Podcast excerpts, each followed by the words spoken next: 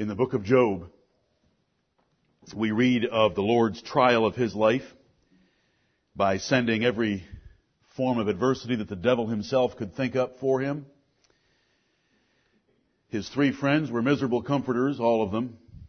Elihu explained what was happening. And then the Lord took up speaking to Job. And the Lord told Job what he was doing to him and he had the right to do whatever he wished with Job and he magnified himself by looking at a number of aspects of his creation. And when we get to the final chapter of the book of Job, Job having heard the Lord defend himself and, and magnify himself and put Job down, Job said these words.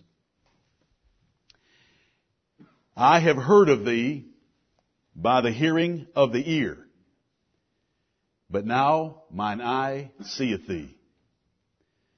Wherefore I abhor myself and repent in dust and ashes.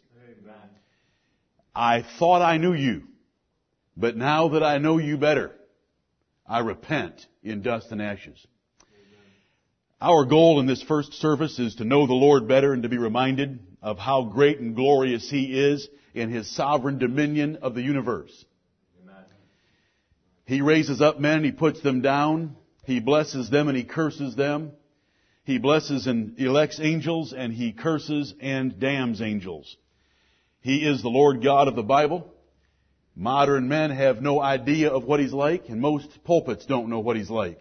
And we want to remind ourselves from the Word of God how great and glorious he is. And hopefully this will humble us before him and that we ourselves will repent in dust and ashes as we are reminded of how great he is. That is Job chapter 42 May the Lord bless us to have the same spirit. Let's open our Bibles to Daniel chapter 4, which I hope that many of you read last evening. One of the great chapters in the Word of God, written in Chaldean by the scribe that took the words from Nebuchadnezzar's mouth. This chapter was not written by Daniel, even though it's in the book of Daniel. This chapter was written by Nebuchadnezzar, whom God said was King of Kings. That golden image that we can read about in chapter 2, he was the golden head of it. He was a King of Kings. In this chapter we read about him being a tree that filled the entire earth. And all the beasts of the field found shade under it, and the birds of the air found a place to make nests for themselves. He was a great and glorious king. I want to read to you the concluding statement found in the last four verses of this chapter. This was a proclamation sent to all nations, all people, all languages that dwell in all the earth in the first person from King Nebuchadnezzar. Verse 34. And at the end of the days, I, Nebuchadnezzar, lifted up mine eyes unto heaven and mine understanding returned unto me. And I blessed the Most High. And I praised and honored him that liveth forever, whose dominion is an everlasting dominion, and his kingdom is from generation to generation. And all the inhabitants of the earth are reputed as nothing. And he doeth according to his will in the army of heaven and among the inhabitants of the earth. Amen. And none can stay his hand or say unto him, What doest thou? At the same time my reason returned unto me. And for the glory of my kingdom, mine honor and brightness returned unto me. And my counselors and my lords sought unto me. And I was established in my kingdom, and excellent majesty was added unto me.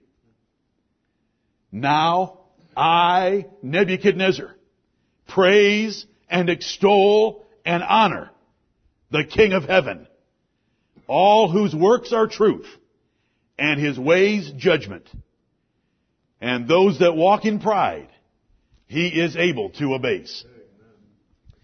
Amen and amen.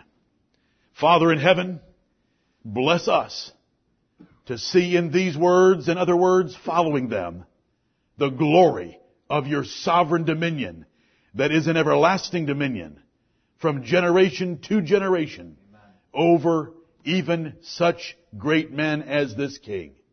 We worship thee this morning. Have mercy upon us now, we ask, in the name of our Lord Jesus Christ. Amen. Daniel chapter 4. Spoken by a great king to all of his people, telling them what God had done to him. It's a personal letter to the whole world, as the first verse tells us. It's written in the first person. Now I, Nebuchadnezzar, I am speaking, it happened to me, I am telling you personally what the high God did to me. In verses 2 and 3, he tells these people, to the glory of God, what the high God had wrought toward me. He said in verse 3 with an exclamation point, how great are his signs! How mighty are his wonders! Because he turned me out to pasture for seven years. He took me, the ruling monarch of the Babylonian Empire, the Chaldean nation, and turned me out to pasture so that I ate grass like a cow. My hairs were grown out like eagle's feathers and my nails like bird's claws. His kingdom is an everlasting kingdom and his dominion is from generation to generation. Look at that introduction in verses 1 through 3. I, Nebuchadnezzar, the greatest king the world has seen, is telling you what the high God has done to me to prove that he is truly King of kings. In Daniel chapter 2, God himself said of Nebuchadnezzar, he was a king of kings. But here, Nebuchadnezzar owns that he extolled and honored and praised the high king of heaven, who was the king of Nebuchadnezzar. In verse 17, the angels of heaven, who are the watchers and the holy ones, have made a decree that they are going to cut this man down to size. Now the Lord God is governing all that the angels do, whether they are good angels or evil angels. But it says in verse 17, this matter is by the decree of the watchers and the demand by the word of the holy ones to the intent that the living may know that the Most High ruleth in the kingdom of men, and giveth it to whomsoever he will, and setteth up over it the basest of men. In one verse, the angel said, we are going to do this to you, O King Nebuchadnezzar, with the objective of teaching you a lesson. That your reign, and your glory, and your majesty, and your power and dominion is nothing in comparison to the God of heaven, and He Himself took you from your mother's womb and put you on the throne that you have, and you better give Him glory, because He raises up over the nations of men and their kingdoms base men. Now take a load of that. And those are the angels. They understand authority. That is why they are called principalities and powers. That's why they are called thrones, might, and dominion. They understand rank, and they keep rank. They understand authority, and they obey it. They do not bring a railing accusation against the devil because the devil holds a higher rank than they hold. They are reduced to the words, the Lord rebuke thee. And when they see a man out of line, it is their decree to cut him down to size. And so they did Nebuchadnezzar in this 17th verse. In verse 19, after Daniel realizes the interpretation of this tree being cut down, knowing that it means Nebuchadnezzar is going to be put out to pasture, Look what it says about Daniel's response to this. Then Daniel, whose name was Belteshazzar, was astonished for one hour, and his thoughts troubled him. The king spake and said, Belteshazzar, let not the dream or the interpretation thereof trouble thee. Belteshazzar answered and said, My lord, the dream be to them that hate thee, and the interpretation thereof to thine enemies. What I have just seen by the Spirit of the living God of what this dream means is something terrible. It's something that those that hate you would rejoice to hear. It's something that your enemies will like to see. Because he saw that great king out on his hands and knees with his head down toward the earth like a cow. That's in verse 19. We come to verse 22.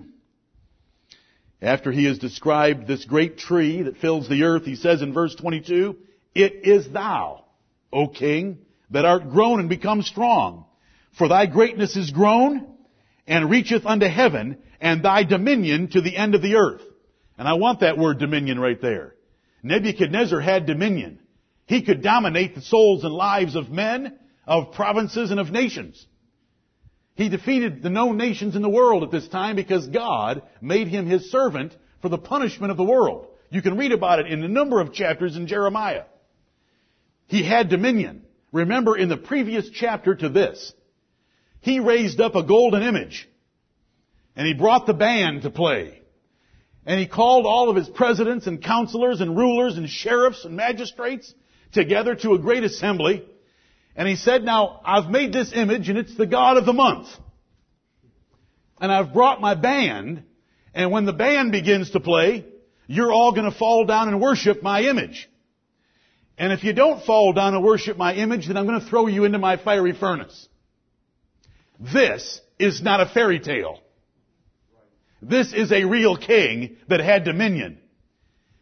He wasn't called in question by the ACLU, who thought that it was a little unfair to throw men into a fiery furnace because they wouldn't worship his make-believe God of gold.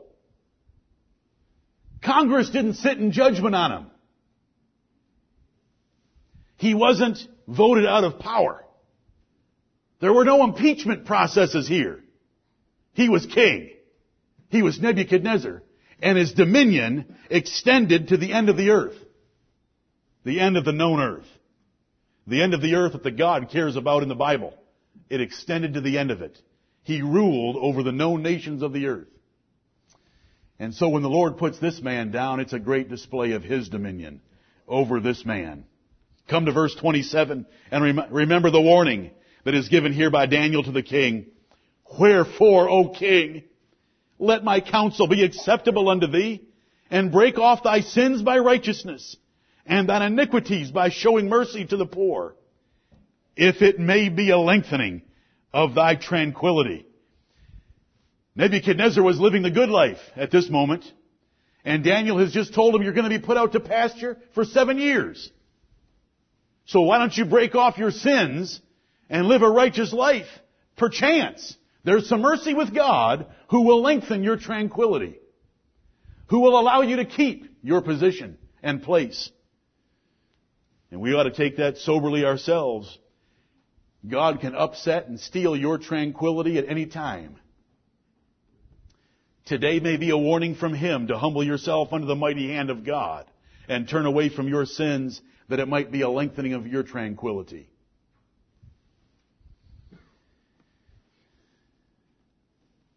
Then we come to verse 28. All this came upon the king Nebuchadnezzar. At the end of twelve months he walked in the palace of the kingdom of Babylon. The king spake and said, Is not this great Babylon that I have built for the house of the kingdom by the might of my power and for the honor of my majesty? While the word was in the king's mouth, there fell a voice from heaven saying, O King Nebuchadnezzar, to thee it is spoken. The kingdom is departed from thee. And they shall drive thee from men, and thy dwelling shall be with the beasts of the field.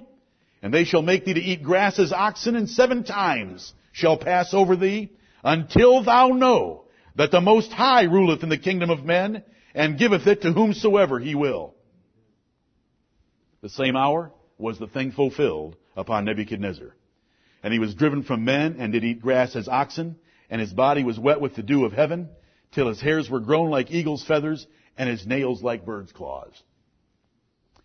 And then we have that wonderful confession and praise that I read to you a few moments ago, as he confesses and says, I bless and praise the Most High. He says in verse 37, Now I, Nebuchadnezzar, praise and extol and honor the King of heaven, all whose works are truth and his ways judgment, and those that walk in pride he is able to abase. To take a king like Nebuchadnezzar and abase him was something no man, no army, no general, no nation could do. But the God of heaven did it easily. The God of heaven did it by his angels, who had made a decree that this man needed to be taught a lesson. The dominion of God. Dominion means the absolute power to rule and reign and control other things, other men, other angels, other beings. Nebuchadnezzar had that kind of dominion over the political world. Our God has that dominion over all creation. Everything in the universe is under His absolute and total and final control. And we preach that, believe that, and love it in this church. And we want to defend it, remind ourselves of it, that it would stir up our hearts to a number of good things that come from being reminded of this doctrine. It is one of the beautifying and glorifying traits of God. Look at Isaiah 52 with me. Isaiah 52. We began with Psalm 93 a while ago. The Lord reigneth. We've had read to us the story of God sending a lying spirit to the prophets of Ahab in 1 Kings 22. We've had read God's judgment upon the king of Assyria in Isaiah chapter 10. And we have had read those wonderful words in Romans chapter 9 that He is the potter and we are the clay and we don't even have the right to question what He does with us. The beautifying attribute of God, one of them, is His great sovereign power. Verse 7 of Isaiah 52. How beautiful upon the mountains are the feet of Him that bringeth good tidings, that publisheth peace, that bringeth good tidings of good, that publisheth salvation, that saith unto Zion, Thy God reigneth.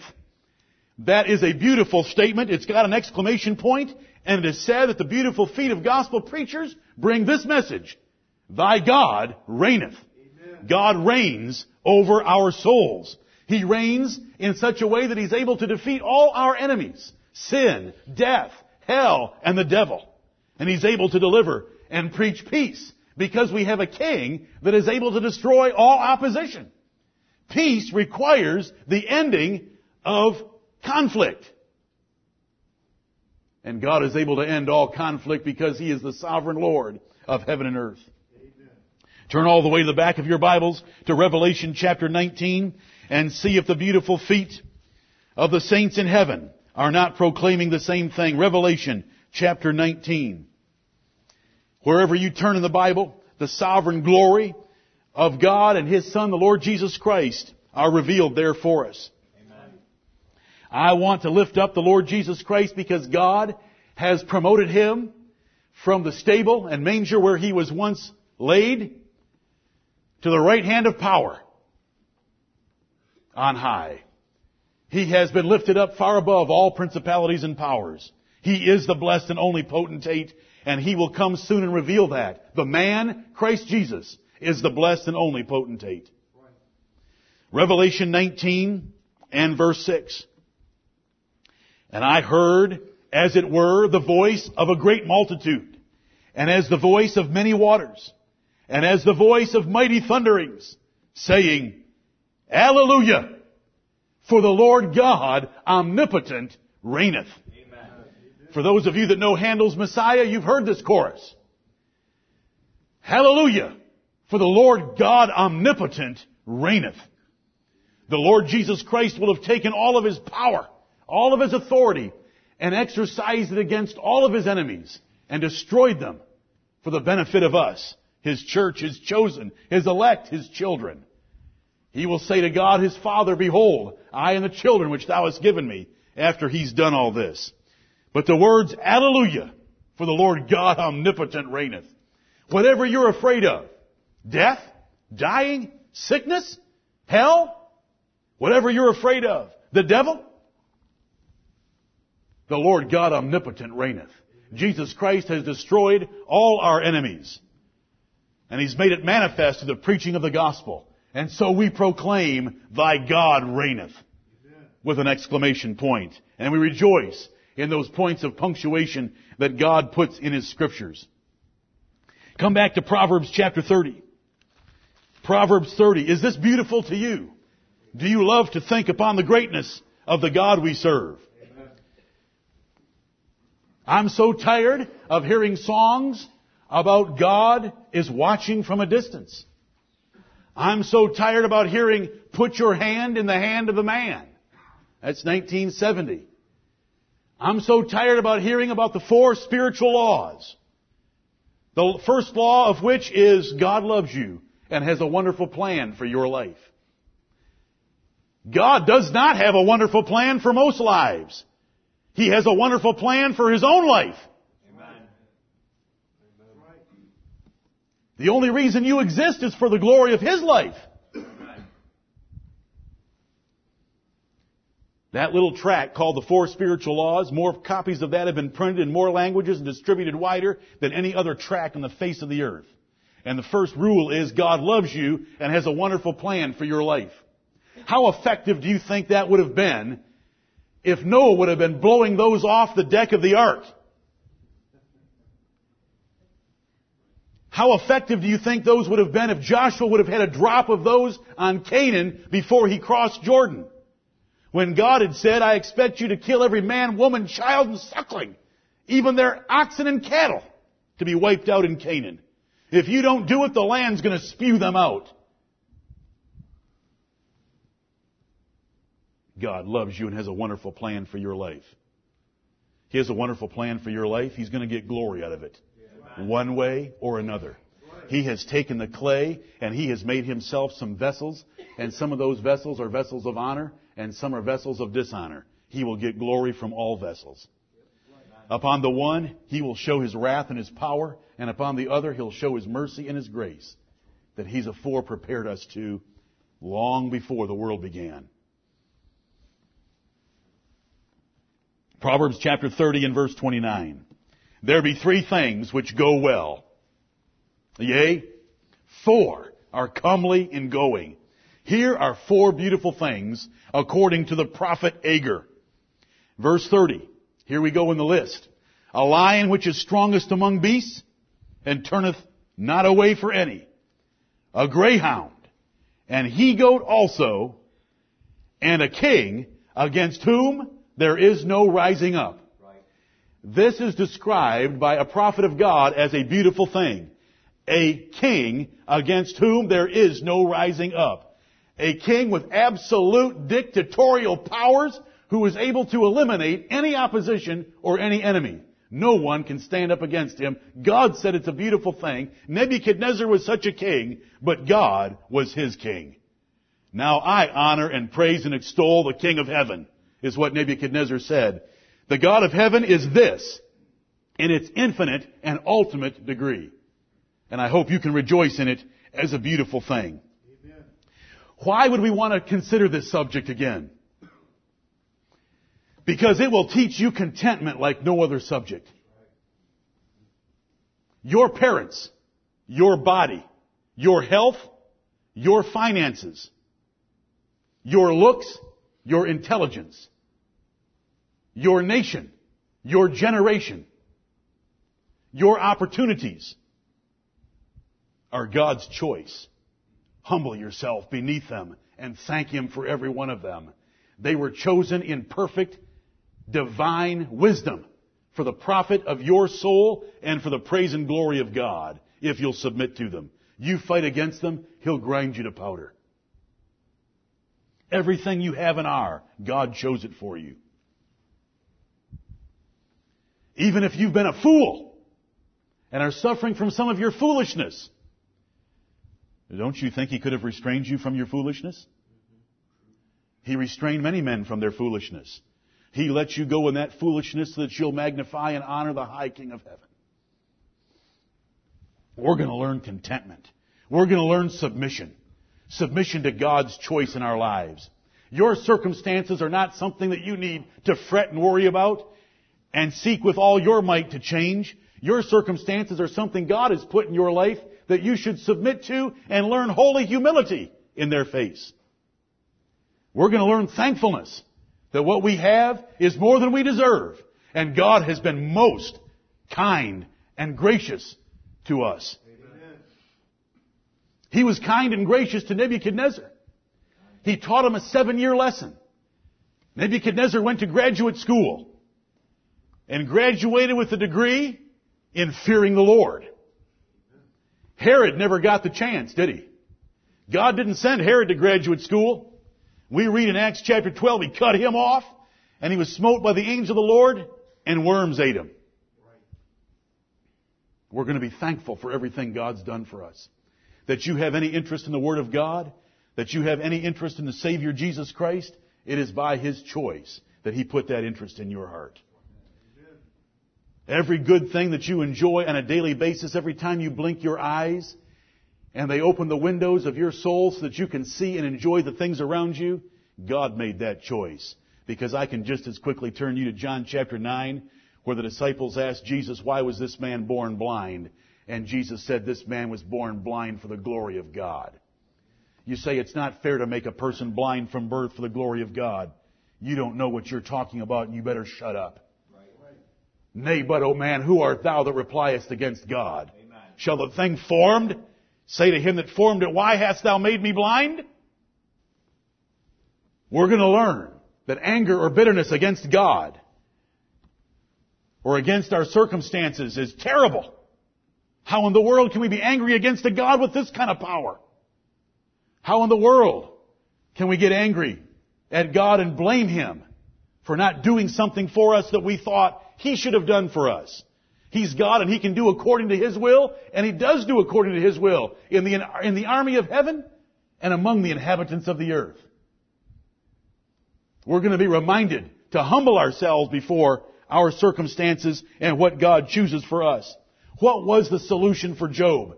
When all those terrible things happened to Job, which are worse than anything has ever happened to you, by a thousandfold. What was Elihu's explanation? God is greater than man.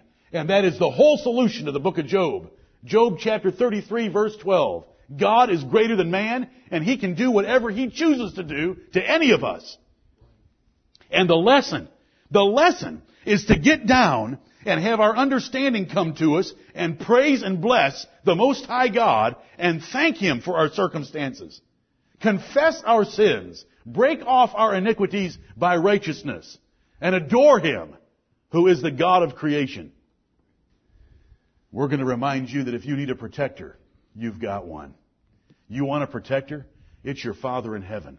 There's no one that can resist him, withstand him, restrain him, or slow him down. Amen. And there's no one that can even question why he would be interested in someone like you. You have a Father like that. Unlimited power and unlimited love for each of his elect. Are you worried about having your future provided for you? This God is able to provide. He's able to provide whatever you need. And we'll see that. You know, the world today thinks all the choices are in their hands. They're being taught that. The choice of eternal life is yours. The choice of success is yours. The choice of happiness is yours. The choice, the choice is yours. No, God makes the choices. God has made the choices that affect your life far more than any choice you make. It's by His choices. Even when it's evil. Job's wife came to Job and said, curse God and die. Job said, shall we not receive good at the hand of the Lord and receive evil as well? He understood and he said, you're, you're speaking like the foolish women speak. Even when evil comes in our lives, it's from the Lord. Amos chapter 3 and verse 6 says, if there's evil in a city, the Lord's done it. We're going to learn about our salvation that it rests in the perfect choice of God. And He put it in His choice to the praise of the glory of His grace and the praise of the glory of His will. He has exercised His will on our behalf and it affects us for all eternity. The God of heaven is so sovereign. The God of heaven has such dominion over us. I have told you before, He did not ask you if you even wanted to exist. I encourage you to meditate on that. There are so many in the earth that would say, I wish I hadn't been brought into being because my life has been so painful. Well, he didn't ask you for your opinion. He gave you that painful life for his honor and glory. And he has a right to do it. And there are so many that bark and say, I just can't understand the existence of evil. He is the potter and we are the clay. Understand it. Jesus said about Judas, It would have been better if this man had not been born. But guess what? He was born. There's a God in heaven that's worthy of our worship. You know the Arminian God? It's generally true in most Arminian churches that most of the worshipers are women. There's a reason. The God is so effeminate. How could a man ever worship and adore that God? But you read about the God of the Bible, and it calls for men. Because as a man is the head and Lord of his home, of his marriage, of his children, he can relate to the Lord and his dominion of the whole creation. He's a glorious God. He destroys all of his enemies and toys with them before he destroys them. God is not trying to save anyone. God has saved everyone he purposed to save. He'll not lose a single one of them. That's a doctrine that's strange now in our nation. It once was not strange at all. God is not trying to save. If He's trying to save, is He lacking the power? Is He lacking the will? No, if He's trying, He must be willing. Who's so powerful that they can resist Him trying? God isn't trying to save any. He is certainly going to save every single one. Amen. And they're going to give him glory through eternity as the vessels of mercy of four prepared into glory. Let's look at Psalm 103 and verse 22. Psalm 103 and verse 22. This is often called the sovereignty of God. I've chosen to call it the dominion of God, not to try to show some creativity, but to use a Bible word. Sovereignty is not found in the Bible. Sovereignty means one who has supremacy or rank above or authority over others. That's what sovereignty means. Someone who has supremacy or rank above and over others. A superior, a ruler, a governor, a lord, a master. Dominion means the same thing. It means sovereign rule. And so we want to use the word dominion because the Bible uses it often. Nebuchadnezzar had a little. The Lord God had a great deal over him. Psalm 103 verse 22. Bless the Lord, all his works in all places of his dominion. And bless the Lord, O my soul. I know that many of you love Psalm 103 because the way it starts out with such an ecstatic words of praise, bless the Lord, O my soul, and all that is within me, bless his holy name. But this psalm closes out by saying, bless the Lord, all his works in all places of his dominion. Bless the Lord, O my soul. Does that get you just as excited as all his benefits from the first three verses? To know that all his works in all places of his dominion should praise him. I hope it does. His dominion is in all places. The Bible tells us the extent of his dominion is he worketh all things after the counsel of his own will. Ephesians chapter 1 and verse 11. His dominion is from generation to generation. That means in its duration, it is perpetual. You know, Nebuchadnezzar's dominion was only going to last as long as the Babylonian and Chaldean physicians could keep him alive. But he said of God's dominion, it is from generation to generation, even though the dominion of men ends with a generation and it takes up with some new ruler. His dominion is over all things. And we could go and go and go with verses and verses, verses piled upon verses about His dominion. We want to look at some other words. Turn with me to 1 Chronicles chapter 29. 1 Chronicles chapter 29. We had read to us some precious passages of scripture this morning. 1 Kings 22, Isaiah 10, Romans chapter 9, and those three passages describe God's sovereignty by three illustrations that are glorious.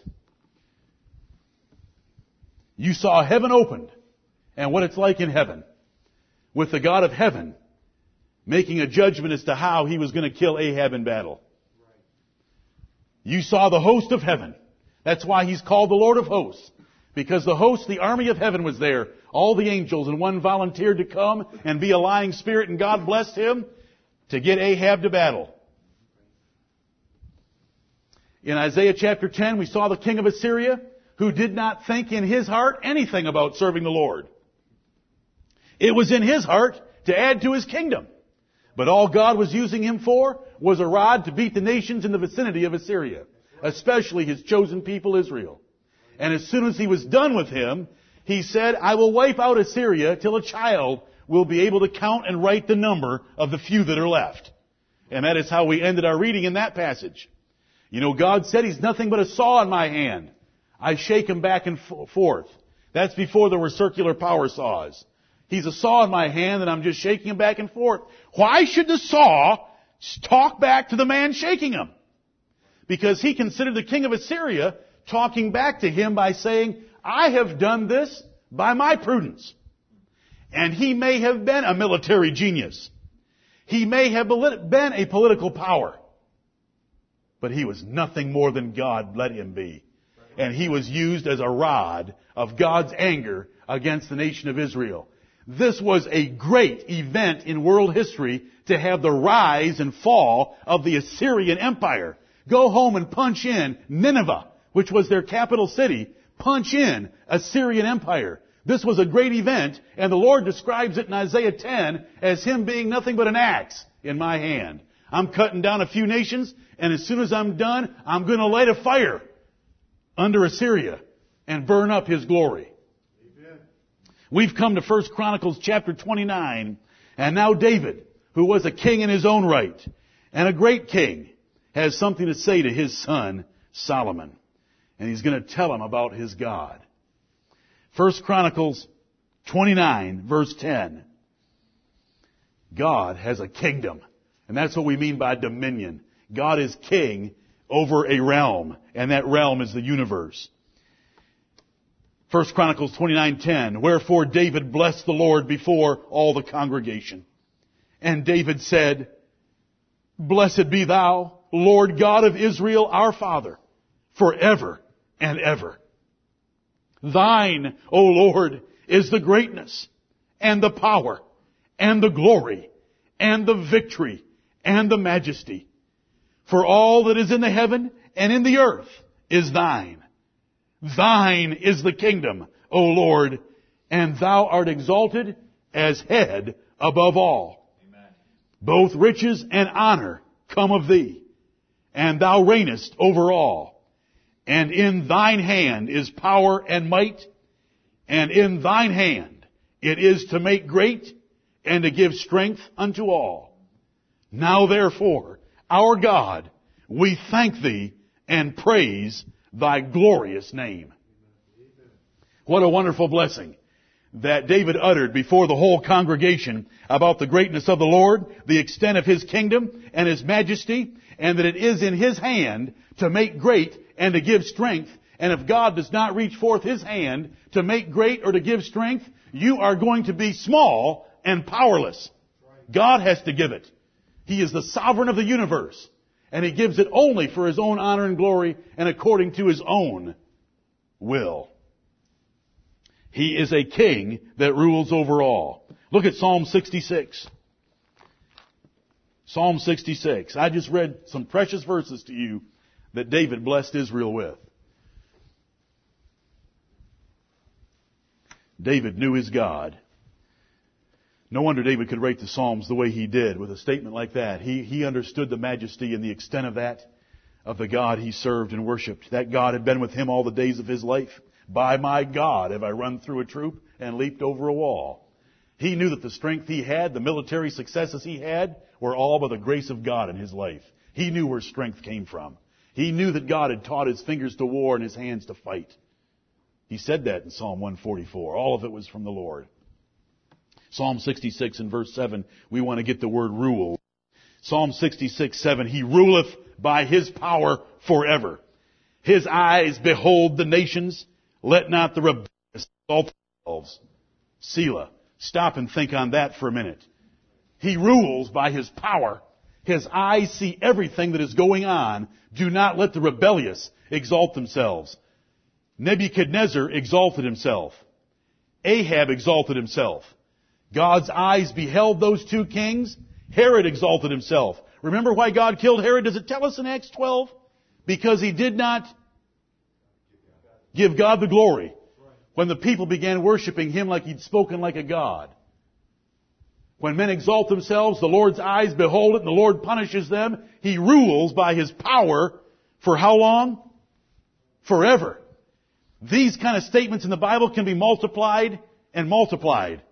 And if you, if you fear the God of heaven, and you love the God of the Bible, they're wonderful things to read and just to meditate upon them, and that's why we have the word Selah. Stop and consider what you just read in the seventh verse of Psalm 66. No one can restrain him. Turn to Job. Turn to Job chapter 9.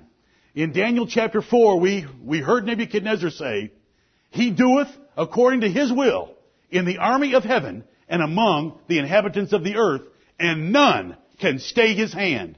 Amen. No one can stop His fist and hold it back when He wants to reach forth in judgment or when He wants to reach forth in blessing.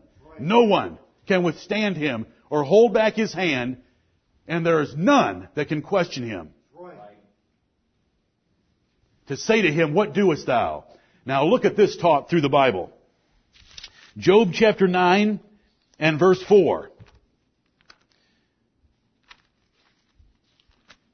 Job 9 and verse 4. He is wise in heart and mighty in strength. Who hath hardened himself against him and hath prospered?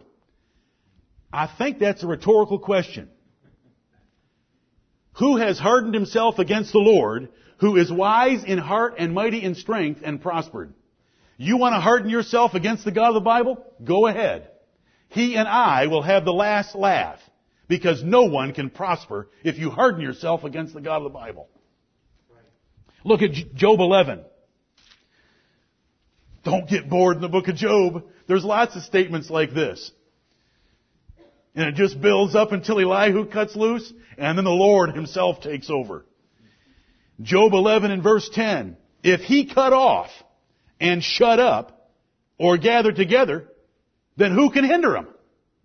If God cuts someone off, if God shuts something up, if God gathers something together, who can hinder him? I, I, I think it's rhetorical. I think it means no one can. You know, in Revelation chapter 3, and I appreciate the prayer that was made today. It was an excellent prayer.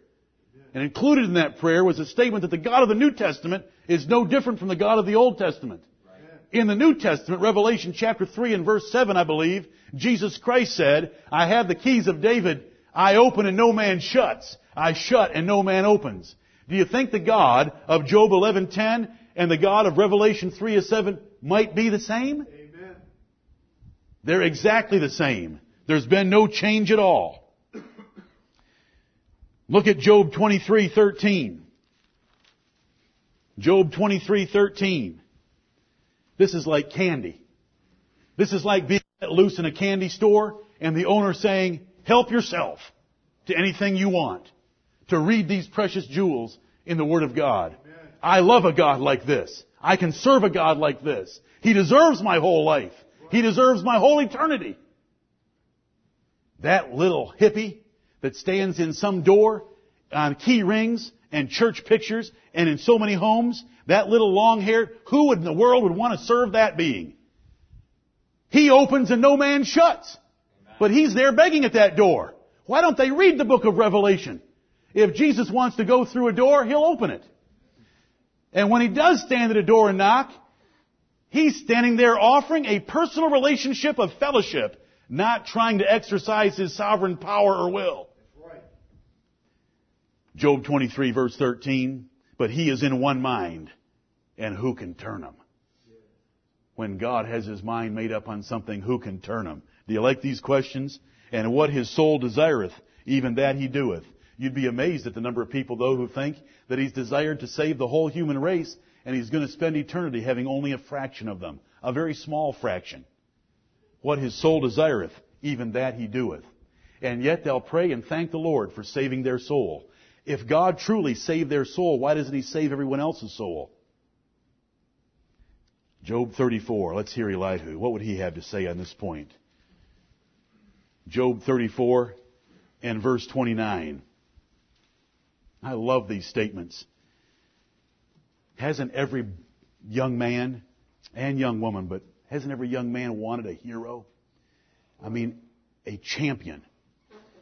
A champion that has no adversary that can even touch him. The God of heaven is King of kings and Lord of lords. He's the blessed and only potentate, and all these questions are to say, who can turn him? Who can stop him? Who can restrain him? Job 34 verse 29, when he giveth quietness, who then can make trouble? You know, a verse like that, don't you want to stop right now and ask the Lord to bring quietness into your life? If God brings quietness into your life, who then can make trouble? If God brings quietness into our church, who then can make trouble? And when he hideth his face, who then can behold him? Does this make you want to drop to your knees in prayer and say, God, never hide your face from me? Because if you hide your face from me, I will never behold you. Whether it be done against, whether it be done against a nation or against a man only. It doesn't matter the magnitude or it doesn't matter the small person of one man. God can do both of these things to one man or he can do it to a whole nation and he has done it to whole nations. He has blinded them to the gospel. He's opened it to others. Praise the God of heaven. This is His sovereignty right here. His government of nations and men. Isaiah 14. Isaiah 14. The verses we're looking at at this moment are verses that say none can restrain him. Because Nebuchadnezzar said, He doeth according to his will in the army of heaven and among the inhabitants of the earth, and none can stay his hand. None can stay his hand. No, no one can hold him back. Right. So we read in Isaiah 14 and verse 27. Isaiah 14, 27. For the Lord of hosts hath purposed, and who shall disannul it? And his hand is stretched out, and who shall turn it back? If God has purposed something, who's going to disannul it? and say that purpose is not going to come to pass. If he reaches out his hand, who is going to turn it back? These are rhetorical questions. None. None. No, not one. No, not any being in the universe can turn back our God. And there's more verses. But let's, let's look at a few about questioning God. Come back to Job chapter 9.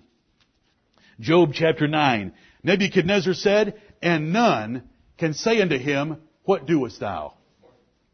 What are you doing? Do you know how many statements that are made like that every day in this nation? When something bad happens in a person's life, how could God let this happen? 9-11. How could God let this happen? The loss of a child. How could God let this happen? Don't you ever question God like that. None can say unto him, what doest thou? That child isn't yours. It never was yours. It's God's. It's 100% God's. It's not 1% God's and 99% yours. It's not 99% God's and 1% yours. It's all God's. He gave it to you. You didn't even ask for existence yourself, let alone the child that He gave you. Job chapter 9 and verse 12. If God will not withdraw, verse 12, behold, He taketh away, who can hinder him? Who will say unto him, What doest thou? I want you to notice that these words of Daniel chapter 4 are not just found in Daniel chapter 4. They're found throughout the Bible. Right. 912 sounds just like Nebuchadnezzar. He first of all deals with the fact that no one can restrain him and then no one has a right to question him. Chapter 33. Job 33. Elihu said to those three friends of Job and to Job himself, Yea, I attended unto you, and behold, there was none of you that convinced Job or that answered his words. Lest ye should say, We have found out wisdom. God thrusteth him down, not man. They were not able to figure it out. They could not understand. They did not understand. Their questions, their reasoning, their statements were not acceptable to Elihu. It wasn't Job's sin that was pressing him down. It was God's choice to show his sovereign power in Job's life. Look at Isaiah 45. Isaiah 45, verse 9. Isaiah 45, 9. Woe unto him that striveth with his maker. Right. Isn't that ridiculous to strive with your Maker, to fight your Creator? Amen. Woe unto him that striveth with his Maker. Let the potsherd strive with the potsherds of the earth. Shall the clay say to him that fashioneth it, What makest thou? Or thy work? He hath no hands. Woe unto him that saith unto his father, What begettest thou? Or to the woman, What hast thou brought forth? God is, is ridiculing the profanity and the blasphemy of questioning God as our maker, our creator, and our potter as if we were to blame our parents for what they brought forth. Men have done that, haven't they? And there's a God of heaven that thinks that language is vile. To question your maker and to attack your maker as to what he's doing and look at your work. He hath no hands. There was a man born blind. I remind you of him again. And he isn't the only one in the Bible. A man born blind for the glory of God. God can make you any way He chooses to make you, and you should not question Him and say, but He hath no hands. But why am I so short? Why am I so fat? Why am I so ugly? Why am I so stupid? Why, why, why, why, why? God chose all those things for you. And peace and contentment and happiness in life is humbling yourself under His choices for your life. Right. Thanking Him for those choices in your life. Blessing and praising Him for those choices in your life giving him all the honor and the glory for those choices in your life. Hath not the potter power over the clay? Nay, but, O man, who art thou that repliest against God? Shall the thing formed say to him that formed it, Why hast thou made me thus? That's Romans 9. That's New Testament. God has not changed. Are you ready to humble yourself under him today? God created all things for his pleasure. The Lord hath made all things for himself. Yea. Let's take an extreme example that some might balk against. Yea. What does it say? Even the wicked for the day of evil. Amen. Proverbs 16:4. The Lord hath made all things for himself, yea, even the wicked for the day of evil. We love to sing Revelation 4:11 because it says thou art worthy to receive glory and honor and power because thou hast created all things for thy pleasure. For thy pleasure they are and were created. That's right, man. From the very beginning, everything that we know, everything that we are, was created by God for His own pleasure. God is sovereign over His creation, why He made certain things the way He did. You know, God chose to make the ostrich stupid. He brags about it for six verses in Job chapter 39. You ought to take the book of Job when you go to the zoo. Then look at that ostrich. It's got a neck about this long, about three feet long. It's got a head about the size of a baseball. There ain't, there isn't anything up there. The Lord said, I deprived her of wisdom. She lays her eggs, stomps around with those big ugly feet of hers, and breaks her own, kills her own young. But he said, I did give her something. When a horse and a rider appear, she lifts herself up on high, nine feet tall, and can outrun a horse. I love the Lord. Do you love the Lord? He chose to make the ostrich. A zoo's a great place to go for devotions. He made the giraffe. He made the elephant. He made the baboon. And you know what you're supposed to do when you see a baboon. You're supposed to laugh. He is the Lord. He created all things for His own glory. He's, a, he's sovereign over inanimate matter. We just read about Joseph. God brought seven years of plenty and seven years of famine. Seven, seven. You think that was coincidental? Seven and seven. God did it because He's sovereign over everything. You can trust Him. You, you worried about a job? You worried about your family? You worried about your health? God is sovereign over all those things. He can make leprosy appear in a face, Miriam, Uzzah, others, and can, He can make it disappear. He can make it disappear in a dirty river like Jordan because he's sovereign over everything. He can have the sons of the prophets out chopping down trees with an axe, and the axe head falls off and goes in the water. What does an axe head do when it falls in water? It sinks to the bottom rather quickly. But when a prophet of God is there, what does it do? It swims. When was the last time you saw an axe head do a 50 meter free stroke? It swam. Because the God of heaven overruled his own rules of nature and said, swim. And the axe head came up to the top and said, here I am, pick me up. And put me back on your handle, the God of heaven. He's sovereign over loaves and fishes. You worried about getting enough to eat? A little boy's lunch was divided a couple of times, and it fed 5,000 men besides women and children, and there were 12 baskets full taken up later after they had filled themselves at that buffet. Because he's the God of heaven, and all it took was Jesus Christ blessing that little lunch. You worried about food? You know the chance event of an arrow. That Ahab went out to battle and said, I'm going to return in peace. He disguised himself. He disguised himself to try to thwart the purpose of God in his life. And it says a Syrian soldier just shot an arrow at a venture, just flung it up into the air at that army over there, and it came down and it found the joints in his armor. It found the one crack that it could get through, and he was taken up wounded. He had to bleed out first in his chariot. Do you know why he had to bleed out first in his chariot? Because he almost survived?